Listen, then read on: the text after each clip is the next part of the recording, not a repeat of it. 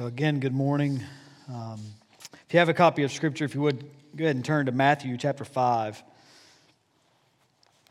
Again, as we continue our, our study on the Sermon on the Mount, uh, again, remembering a few years back we went through all of Matthew, but um, knowing we would come back to, to this section to spend some more, more focused and pointed time. And again, just as a point of refresher, we've, we've looked over the past um, three weeks looking at what we know as the Beatitudes and um, those who are, are blessed or happy and content in the kingdom, the qualities of which the Spirit will produce and work in them. And in that, these, these ones who are the blessed ones, who are um, poor in spirit and mourn and are meek and are peacemakers and are pure in heart, who are persecuted for righteousness' sake, these are the ones who would be the salt of the earth and the light of the world. That we are to, in that, um, in a sense, preserve and permeate um, our, our, our, society and culture around us with, with a righteousness that the Spirit works in us. And so today we come to this section again, keeping in mind that, that while we have headings and verse breakings, um, the original text would not have, and in keeping in mind also that this is a sermon um, that Jesus is preaching in Matthew 5, how we have broken down Matthew 5 through 7. Um, that, that's a sermon that, as, as a sermon does, builds upon itself. This isn't like the book of Proverbs where it's this verse here and this verse here, and they may or may not be connected with one another. But, but this is a sermon that is building upon itself. And so Christ has laid out those who are blessed in the kingdom and how they are to um, be salt in the earth and light in the world. They are to be those who um, live distinctively and make a difference in the world around them. And in this, Jesus then flows into the means by which we would do so. Um, yes, through the Spirit and, and, through regeneration and new birth, but in, in this would be um, according and by the word of the Lord and by his law. Um, Christ in this section is, is going to show us the reality of, of how he um, fulfills the law, and then the reality of, of how we are to live in light of that. Um, and, and, again, this flowing into where we're going to be over the next, uh, at least next week, as we look at the next section of Jesus fleshing this out more. But if you have a copy of Scripture again, go to Matthew chapter 5. We're going to read together verses 17 through 20. Um, so if you would just follow along as I read to you. Here Jesus states, Do not think I have come to abolish the law or the prophets. I've not come to abolish them, but to fulfill them. For truly I say to you, until heaven and earth pass away, not an iota, not a dot will pass from the law until all is accomplished. Therefore, whoever relaxes one of the least of these commandments and teaches others to do the same will be called least in the kingdom of heaven. But whoever does them and teaches them will be called great in the kingdom of heaven. For I tell you, unless your righteousness exceeds that of the scribes and the Pharisees, you will never enter the kingdom of heaven. Um, this is the word of the Lord. Would you pray with me? Our God in heaven, we are thankful for your word. We're thankful um, for your spirit who um, gives us understanding to it, convicts our heart by it, leads us into righteousness through it. Father, we pray that today that that would, that would be um, your will and your work, that as your word is proclaimed, that you would sanctify your people in truth as Christ prayed for us. It's through him that we pray these things. Amen. So, again, here Jesus is coming out of the section of the Beatitudes, out of the reality that we are to be salt and light in the world. And, and again, not, not this segmented train of thought or segmented thoughts just put together here, but he's flowing out of those things into this reality of um, his dealing with the law and how the law relates to these things and how it relates to those who are in the kingdom. And again, this flows into where we're going to be next week, so a lot of um, what's here is going to tie into that. But Jesus in this shows um, two things that I think that we primarily need to focus on today. And this is that, that in terms of him and what he's teaching here about the kingdom, and how it relates to the law. That as we think of the law and Christ and his work and his teaching, that, that the law through Christ is the law fulfilled and it's a law to be obeyed. They're not, they're not distinct from one another. So it is a law fulfilled and a law to be obeyed. And Jesus begins this section um, with, with a statement seemingly dealing with where he thinks people are going to go with what he's teaching or, or some mindset that they already would have had, where he makes the statement Do not think I've come to abolish the law or the prophets. So Jesus makes this statement about the law and the prophets, understanding that would have been the culmination of the Old Testament. Um, the law would have been Moses, um, the prophets would have been all the others that would have come after him. And so we're looking at Jesus is pointing to the Old Testament and the law and the prophets and the teachings that is in them. He says, Do not think I came to abolish them. The word abolish there meaning to tear down or destroy, um, to, to, tear down a, a, wall, brick by brick kind of thing. He, he did not come to do away with the law. And again, oftentimes we, we, we see this as if when we hear it proclaimed, I won't say Andy Stanley's name, but there was a couple of years ago where a pastor said that we needed to unhitch ourselves from the Old Testament as if it had no bearing on anything that we do. We needed to, to be done with that. But Jesus says we're, He didn't come to, to do away with it, He didn't come to abolish it, He didn't come to destroy it. So it's vital for us as we begin this and we're looking into this of what Jesus is coming out of this instruction on being salt and light and the Beatitudes, and he's coming into this idea of the law. The first thing we have to come to grips with is Jesus didn't destroy it. Jesus didn't abolish the law. Jesus was not an antinomian. If you don't know what that means, antinomian is just a big word that means anti law. It would be those who, who would say, we, don't, we don't need the law. The law has nothing to do with us. We live however we want to because we're under grace. People who apparently have never read Romans 6. And Jesus wasn't that. Jesus wasn't coming saying, hey, all these rules and regulations were had. I, I came to just completely do away with those. We're going to destroy those. We're going to cast those to the side, and we're not going to worry about that stuff anymore. Jesus made very clear from the beginning of this section I did not come to do that. But then look at what it does say. I didn't come to abolish the law.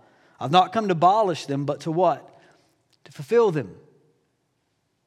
Jesus makes the statement regarding the law and its, its bearing upon um, his people. He didn't come to abolish it, he didn't come to destroy it. Rather, he came to fulfill it. Jesus came to fulfill all righteousness, as he says whenever he's speaking to John regarding his baptism. That Jesus' relationship with the law, again, was not one of a destroyer and a conqueror, but rather one of a fulfiller. All the things we see in the New Testament or the Old Testament, we see fulfilled in finding their yes and their amen in Christ. We look at the idea of Jesus fulfilling the prophets and him fulfilling the prophecies that were to come some of which were fulfilled at his first advent, some of which will be fulfilled at his second. But Jesus pointing to the reality that he didn't come to do away with those things, he came to fulfill them. And as we look at this idea of the law, Jesus saying he came to fulfill the law on behalf of his people. We need to understand what that means and what Jesus was getting at and how the rest of the scriptures teach regarding this. Understand what it's saying, and what it's not saying. And Jesus speaks of this idea of him coming to fulfill the law. I think there's a lot of things we could get out here, but at least a bare minimum of he came to meet the requirement and the standard of it. That Jesus came to fulfill what was required in the demands and commands and the, to obtain the blessing of the law. In Romans 10 14, it says, Jesus is the end of the law for righteousness. That Jesus is the righteousness through which we, um, Jesus is the one through which we obtain the righteousness of the law. Oftentimes, the law is, is broken down into to three sections, and, and sometimes I debate whether it should be or shouldn't be. I don't, I don't know. I don't think it hurts necessarily to look at it in that way. But as we, as we look at it according to the ceremonial and the, the moral and the judicial side of the law, and we look at this idea of Christ fulfilling them, We see in the ceremonial law that we, we've seen the priest, we've seen the temple, we've seen the feast and the sacrifices. And we read the book of Hebrews and we see the fullness of what Jesus is saying here that He is the, the fullness and the fulfillment of these things. He is the priest to end all priest. He is the sacrifice to end all sacrifices. He is the temple who dwells among us. That Christ is the fulfillment of these sacrifices and observances and, and feasts and these things that were prescribed and commanded to the people, that he is the fulfillment of these things. And, and with those particular aspects of the law, we see in the book of Hebrews that he, again, didn't abolish them, he completed them and fulfilled them. They were a shadow pointing to him. Oftentimes, even as we look at this, people will say, Well, you tell me I'm not supposed to do this, it's commanded in the Old Testament. Why aren't we killing goats and sheep anymore? Well, because Christ completed that one. They were pointing to him, and he has satisfied those things, he has fulfilled those things. As we look at the judicial side of the law and the, the mandate it would have required of lawbreakers, Christ satisfied and fulfilled the requirements of the law in that regard. We read it earlier in Galatians chapter 3. He redeemed us from the curse of the law by becoming a curse for us. Christ fulfilled and satisfied the, the judicial requirement of the law in bearing the curse and the wrath of God on behalf of his people, bearing their sins upon the cross, fulfilling and satisfying the righteous requirement of the law in its judicial side. You know, its moral side, we see Christ fully obeying and keeping the law. Here, I think when Christ is getting this idea, uh, uh, uh we, have to, we have to let that sit on us that Christ fulfilled the law on behalf of his people. Again, Christ didn't come to say, hey, look at all these commands you thought you had to keep. Don't worry about those, they don't mean anything. Rather, Christ came and he says, no, they absolutely mean anything. And what they, what they required, God meant. And what they required, God will demand. And I came to fulfill those things on behalf of my people that Christ has fully kept and obeyed the righteous requirement of the law on behalf of his people. We just did a study with the youth on the active and passive obedience of Christ, and I think oftentimes this aspect of, of Christ and his work is lost. When we speak of the active and passive obedience of Christ, Blake, I won't call on you. When we speak of the active and passive obedience of Christ, we, we need to understand what we mean. One, understand that, that all Christ did was both. But uh, when theologians often speak of the passive obedience of Christ, they're speaking of what we often emphasize and, and often limit to the work of, of Christ, that he suffered and died on behalf of his people. In his passive obedience, he bore the wrath, he bore the righteous, he bore the, the righteous wrath and judgment that was due his people for their sin breaking. And in so propitiated or satisfied wrath on behalf of his people. But oftentimes we forget and we overlook, or either we just have never been taught the, the reality of the, the active obedience of Christ. Meaning, he fully kept and obeyed on behalf of his people. That Christ fulfilled the law in that when you look at Christ, there was no sin in him. When you read of Christ, you go to Luke and, and the, the, narrative story, the birth narrative of Luke, and after he's born, and how many times, according to the law of Moses, is spoken in Luke chapter 2 of how Christ was brought up. When you see Jesus in his baptism in Matthew chapter 3, where he's baptized unto repentance, and he tells John it's to fulfill all righteousness. We see Jesus, as we sang earlier, the true and better Adam who's in the wilderness, the true and better Israel who's wandering in the wilderness and does not sin.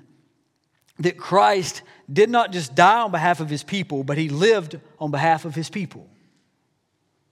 That Christ, in his life and in his obedience, was not merely setting a moral example, was not merely setting out a life for us to emulate he was perfectly obeying the righteous requirements of the law in order that his righteousness would be credited to his people and they would stand righteous as if they have perfectly kept and obeyed the law.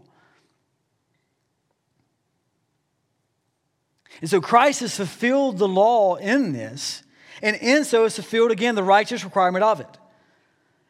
And in fulfilling the judicial side of it, has taken away the fear of condemnation or curse or judgment on behalf of his people. Again, as we read earlier in Romans chapter 8, there's therefore now no condemnation for those who are in Christ. Why? Because he has absorbed and borne and paid the penalty of behalf of his people. There is therefore now no condemnation. The law and its righteous requirement has been fulfilled. The law and its righteous judgment that is due has been fulfilled. And we who now are in Christ Jesus stand uncondemned and righteous. Because Christ, again, did not come to abolish the law, but he came to fulfill it.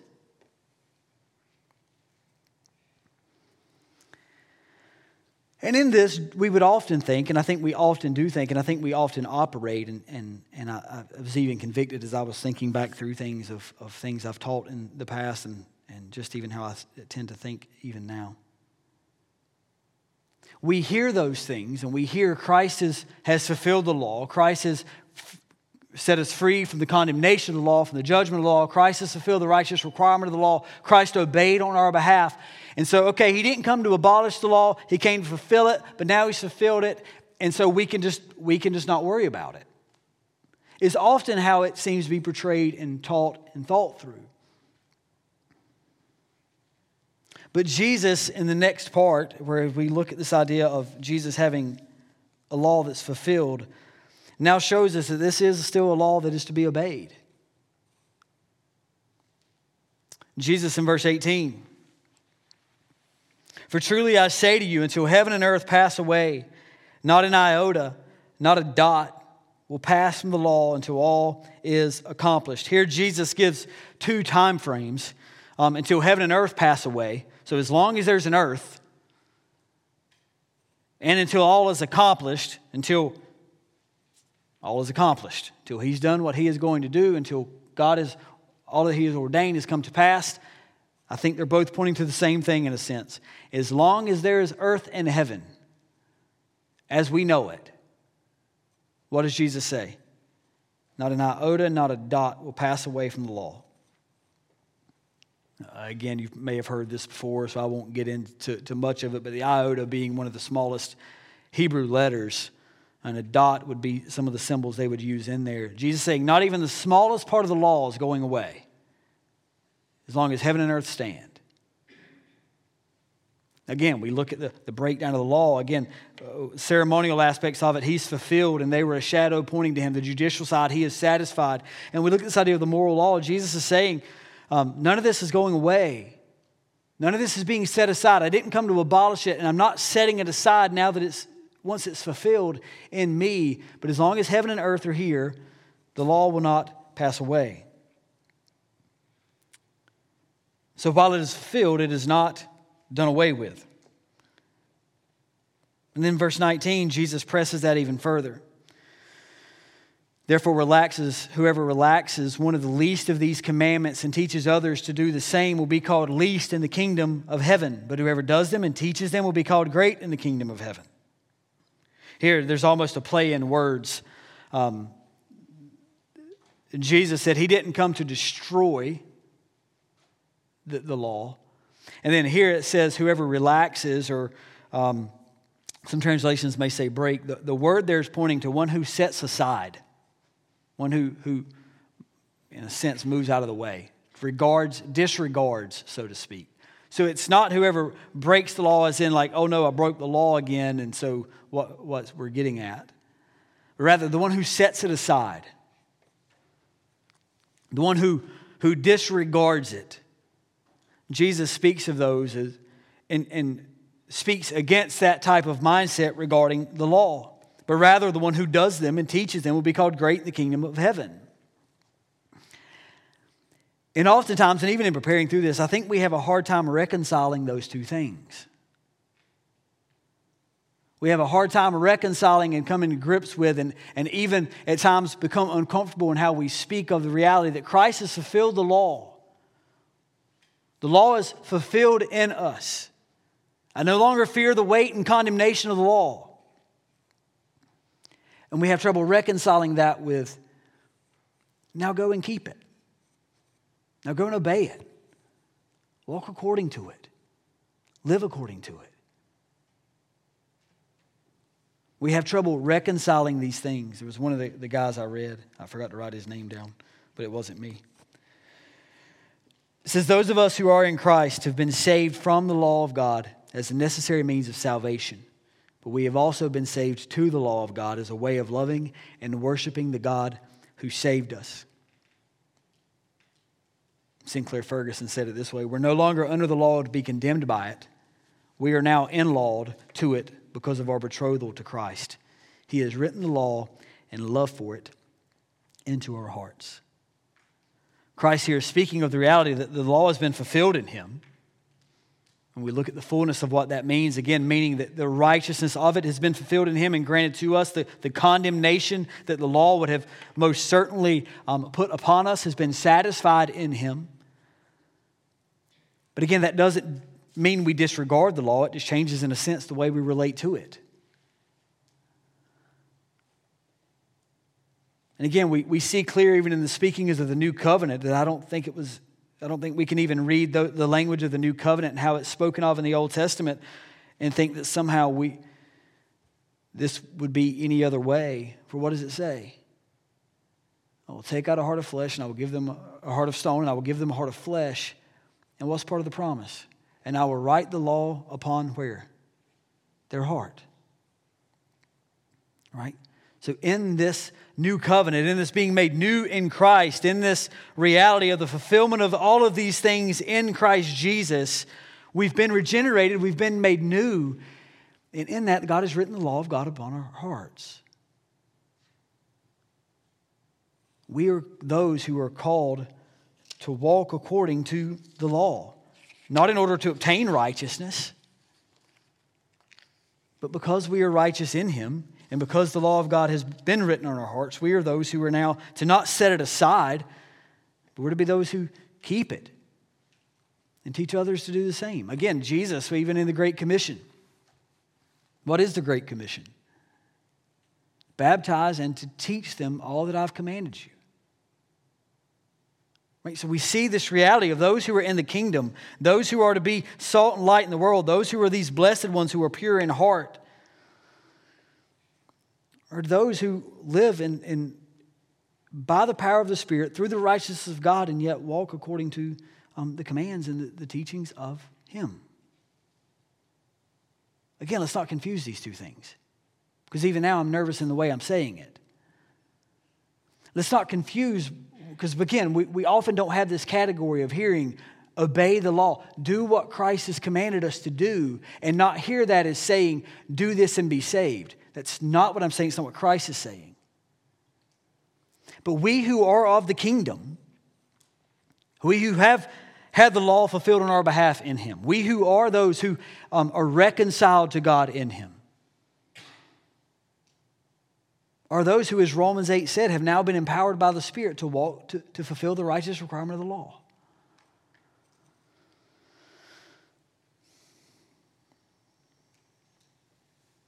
As we look at this, we,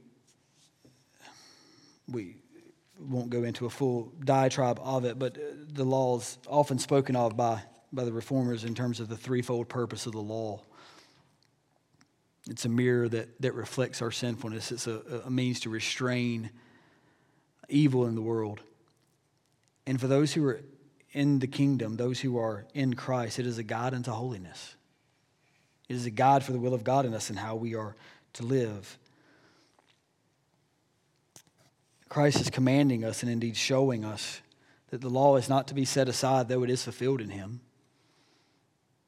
but rather it is to be taught and kept, not as a means to obtain righteousness, but because we are righteous, I can relate to it without fear of condemnation. I can relate to it without fear of judgment.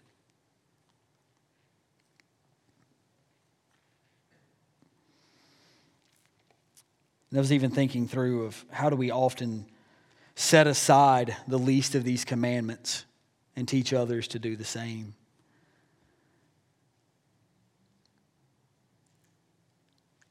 One of the ways it was pressed on me in that is again you look at the three purposes of the law and i think oftentimes we we relax the law and we relax the, the least and at times even the greatest of the commandments whenever we're proclaiming the gospel because we don't want to come across in a certain way so we'll, we'll soften the law. We'll make it where it's not what it says it is, and it doesn't require what it says it requires, and it doesn't demand what we say, what it says it demands.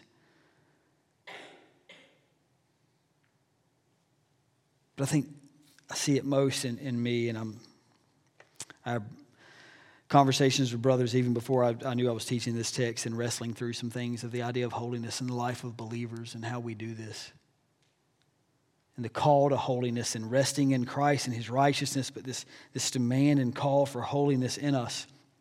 I think we often relax and set aside the commands of the law and that often we who would say we are righteous in Christ and we're trusting in Christ and we don't fear condemnation in Christ, we live as if there's actually zero demand for holiness on our lives anymore. We live as if, well, he, he died to save me, so I can just keep right on doing whatever I want to do. And we set it aside as if because it's been fulfilled for us that it no longer has any bearing on us. But rather, Jesus is teaching that those who are of the kingdom would be those who, um, though righteous in Him, would walk according to the, to the commands of Him, commands of His law, what is required of us. And again, even as we look at the New Testament, if we want to say, well, okay, because again, I, I, would, I would agree with this statement that he has, he has fulfilled and satisfied the, the Mosaic covenant. And there are some who would say, oh, so he did that, and so only what was taught in the New Testament. I don't necessarily hold to that, but they would say whatever is taught in the New Testament, okay, fine. But if you look what was taught in the New Testament, it was the law. Love the Lord your God with all your heart, soul, mind, and strength. Love your neighbors yourself. James referenced adultery and murder. Paul references honoring your father and your mother. We see the realities that it's God alone that we're to serve and to worship. We're not to be covetous people. We're not to slander. We're to be those who walk according to the precepts and the commands of the God who has saved us. Again, Romans 6 would, would point to this, this reality that we who are in Christ have been buried with him in baptism.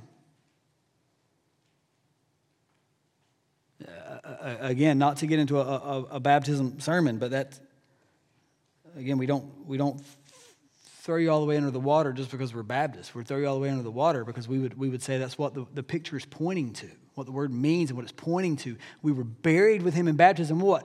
Raised to walk into a newness of life. And Paul spends the rest of that section speaking of how now we're to consider ourselves dead to sin alive unto righteousness and walk in holiness. And we do so according to the commands of the law and the precepts, according to what Christ has taught us. So Paul show, or Jesus shows there's a, a law that's fulfilled and a law that's to be obeyed. They're the same. Then in verse 20, he makes this statement that would have been staggering to um, all who would have heard it, especially the scribes and the Pharisees. He says, For I tell you, unless your righteousness exceeds that of the scribes and the Pharisees, you will never enter the kingdom of heaven. Now, again, keep in mind of who he's talking to. He's talking to his disciples, and keep in mind of who he's talking about the scribes and the Pharisees. This would have been the ones that no one would have thought they could have obtained their righteousness. These would have been the guys. I'll never be as holy and righteous as they are. I can only hope to get close enough to, to make it count. And Jesus said, Unless your righteousness exceeds that of the scribes and the Pharisees, you will not enter the kingdom of heaven. Now, why would Jesus have tied that into this idea of him fulfilling the law and us walking in obedience to the law and not setting it aside? I think there's a twofold deal here. One, if you deal with how Jesus, um, how Jesus dealt with, with the scribes and the Pharisees in some of his interactions, he dealt with them because they had set aside the law. Times where he dealt with them and, and confronted them with the reality that they had set aside the commands of God for the precepts of man. They had created their own law and set aside the law of God. So I think there's a sense in which he's pointing to this reality of the, the righteousness of the scribes. You can't have this righteousness set up by your own standard and your own commands and your own law that you've created. Your righteousness has to be according to the law of God. And I think there's another sense in which he's getting at there, especially flowing out of where we're going to be. And I don't want to preach where Pastor Jimmy's going to go next week. But if you look at where he goes in the rest of this section and where we'll be next week, what is he dealing with? the heart of the law, quite literally, the heart of the law. That the law was not concerned with an outward conformity, but with an inward reality. That the law was not concerned with, does everybody look at you and think you've kept it? The law was concerned with, in your heart, have you kept it? And again, what is Jesus often confronting the scribes and the Pharisees with? You whitewashed tombs. Look nice and pretty and painted on the outside, but inside's dead body and corpses. You who are like those who have washed the outside of the cup and put it away, but the inside's still dirty. Jesus is constantly confronting the scribes and the Pharisees with the reality that their, their righteousness goes nothing beyond the surface. This is a mere outward display for the world to see and to try to justify themselves in it, but inside they're dead. And Jesus is saying, unless your righteousness exceeds that of the scribes and the Pharisees, you'll never enter the kingdom of heaven. And I think if we let that reality set in, that'll drive us to a twofold reality. Again, you go down to the toward the end of or elsewhere in the, the Sermon on the Mount where Jesus says, What what? We're to be perfect as our Heavenly Father is perfect, right? Here he's saying, unless your righteousness exceeds that of the scribes and the Pharisees. I think that points us to two realities. One is we are, we are pressed and drawn to the reality and the demands of the law and how that drives us to the Christ who has fulfilled them. If I'm to truly have that kind of righteousness, a complete, perfect, perpetual obedience to the law, that ain't coming from me. English majors, I'm sorry. I ain't got it. And that drives us to the Christ who has fulfilled the law on our behalf. That drives us to the Christ who is our righteousness. but it also drives us to walk in holiness and conformity to the Christ who has saved us. We who are his people, who have been saved, who stand righteous because he has fulfilled the law on our behalf, are those who have been called not to set aside the law, but to walk in it, not on a mere outward expression, but again, flowing from a heart of flesh that he has given us that now has the law written on it. We're to be those who walk in holiness. And I think we often look at this, and again, even looking at where Jesus is going to go with anger and, and how that you're guilty of murder and lust and how you're guilty of adultery and, and dealing with divorce and retaliation and all of these things. And we look at this and we look at the law and we say, well, I can't, I can't keep it. I can't keep it perfectly. So we just kind of take that as I can't keep it perfectly, so let's just not worry about it. But for those who are in Christ, again, we're, we're, we're not trying to earn our righteousness in this thing. I no longer fear the, the curse of the law because Christ has taken it. But we are to be those who are growing in ever conformity to the one who has saved us. We are to be those who are walking not according to the flesh, but according to the Spirit, and in so doing, putting the deeds of the flesh to death. We are to be those who are considering ourselves dead to sin and, die, and, and alive to righteousness. We are to be those who are constantly putting off the old man who has already been put off and putting on the new man who has already been put on. We're to be those who are growing and walking in holiness and righteousness. Because Christ has made us righteous.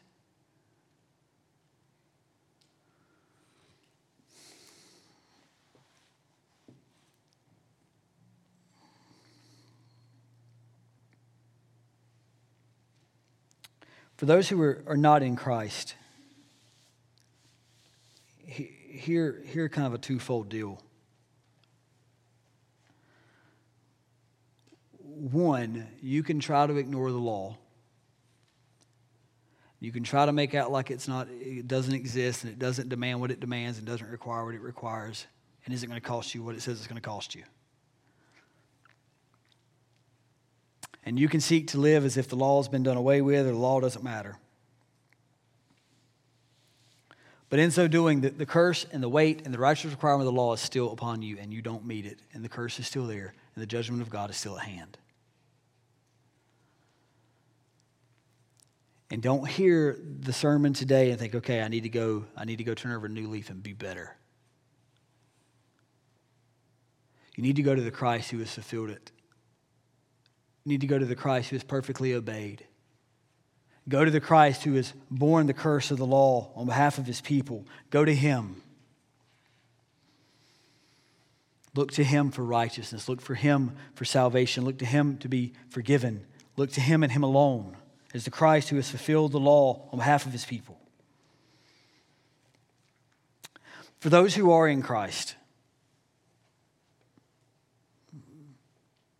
to all here who are in Christ, but I'll speak specifically to those who are, who are family here at Oak Valley. We who have been redeemed by the, the one who has fulfilled the law for us. We who have been redeemed and, and the curse has been taken. Condemnation is no more, and the righteous requirement of the law is done away with for us. Not done away with, but has been satisfied for us in Christ.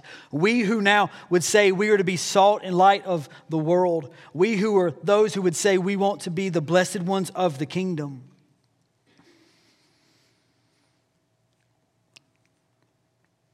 We're not going to do that by setting aside the law. We're not going to do that by setting aside holiness and obedience. We're not going to do that with having zero regard to conformity to the one who has purchased us. We who are his people, we who know the truths that we've sang this morning, that he is the, the true and better Adam, and the true and better Moses, and the true and better David, and he is the one who has saved his people. We are the ones who know that there's now no, therefore, no condemnation for us. We have now been set free from the righteous requirement of the law and from the curse of the law to now go and live in obedience to the law. Again, going back to the quote earlier, we're set free from it in order to trying to obtain righteousness. But now we walk in obedience to it as those who are righteous. We walk in obedience to it as those who are not condemned. We walk in obedience to it as those who are children of God who long for his coming and know we will be like him, as John says, and so we, we conform ourselves to him, purify ourselves as he is pure, longing and waiting for that day.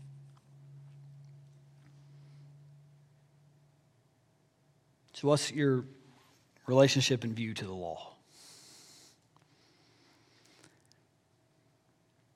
Are you still trying to live in it as if you have to, to do enough of it to earn the righteousness of God, or are you looking to Christ who is the fulfillment of it? And for those who would say you're looking to the fulfillment of it, are you living as if it's been set aside and it no longer has any bearing to you? Or are we living as those who now, as children of the kingdom, want to walk in obedience and conformity to the one we call Father? To die into sin and to live into righteousness, to walk into holiness.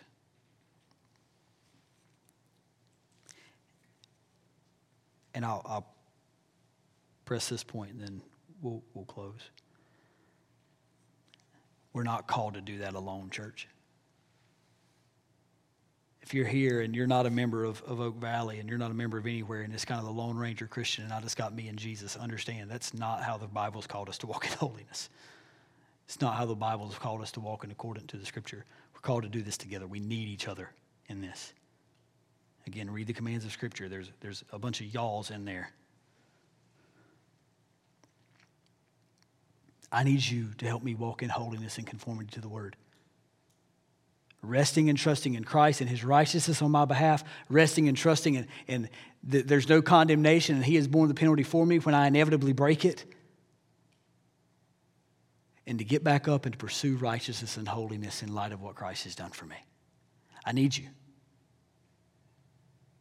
You need me, and we need each other in this. If you're not a part of a body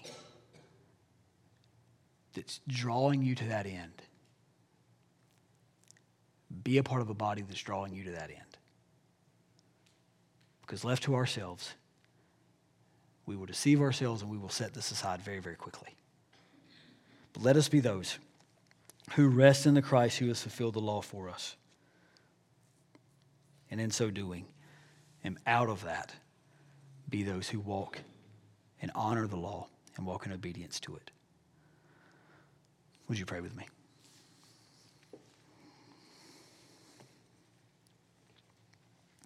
God in heaven,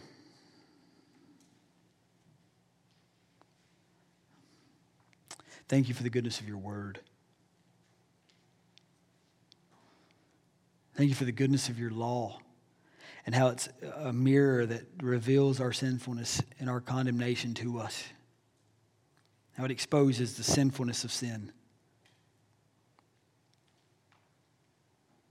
Christ, we thank you that you fulfilled the law on behalf of your people. That in you the righteousness requirement of the law is met. In you the, the, the curse and punishment of the law is satisfied. In you the, the sacrifice to atone for sin is complete, and the priest to intercede for his people has been met.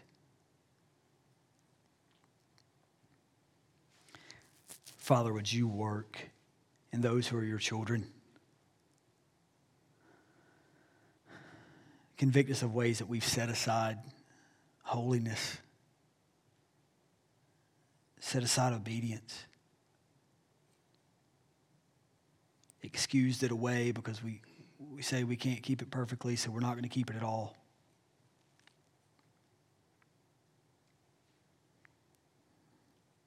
Father, would you grow in us as you've promised you would? A desire and a reality of, of practical holiness, of walking in accord to your word, in light of our righteousness in Christ, in light of his sin bearing death. Lead us to be those who walk in holiness and righteousness. It's through him that we pray these things. Amen.